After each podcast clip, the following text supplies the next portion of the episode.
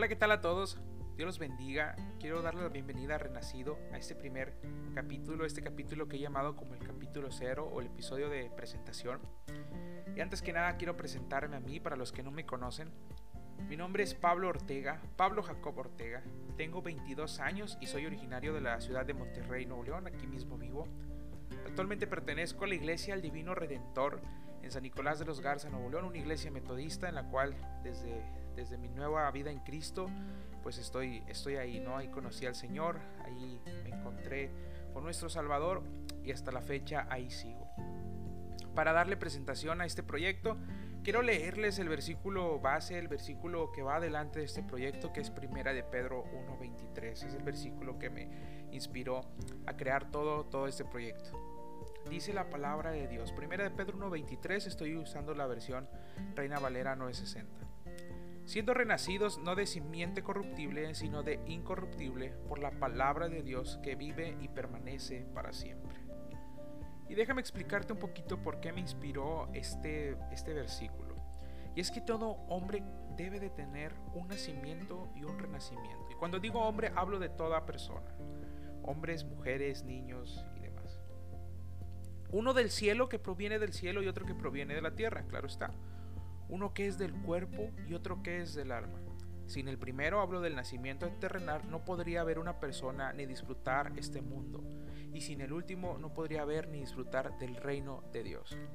Así como existe una absoluta necesidad de que un niño nazca en el mundo para que pueda ver la luz, para que pueda contemplar la gloria de Dios plasmada aquí, para que pueda disfrutar también de todas las maravillas que hay en este mundo, también existe una absoluta necesidad de que el alma sea sacada de su estado de oscuridad que sea sacada del pecado a través de la luz y el poder, perdón, de la gracia de Dios, para que pueda ver de esta manera o para que pueda discernir las glorias y excelencias del reino de Dios y estar preparado para el disfrute de su reino en la gloria del futuro o en la gloria eterna.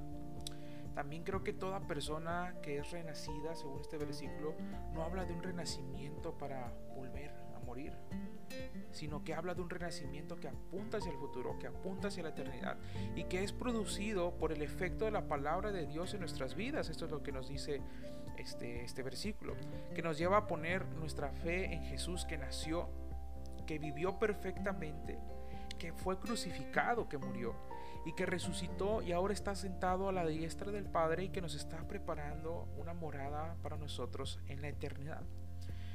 Y quiero decirles que es por eso que Renacido es creado. Es creado con la intención de crear un espacio para compartir testimonios de la gran obra que ha hecho Dios en la vida de personas que han puesto su fe en Jesús y que han pasado por situaciones increíbles. De verdad, situaciones increíbles que en lo personal me han bendecido, que me han edificado y que pues bueno, todo esto las ha llevado a acercarse y amar cada vez a nuestro Salvador. Definitivamente creo que este proyecto es para todo público cristiano, pero especialmente está pensado en personas que son nuevas en el Evangelio, en personas que están apenas conociendo y en personas que trabajan en ministerios de evangelismo. Este es un contenido que estoy pensando eh, o que pensé en crear para todo este público especialmente.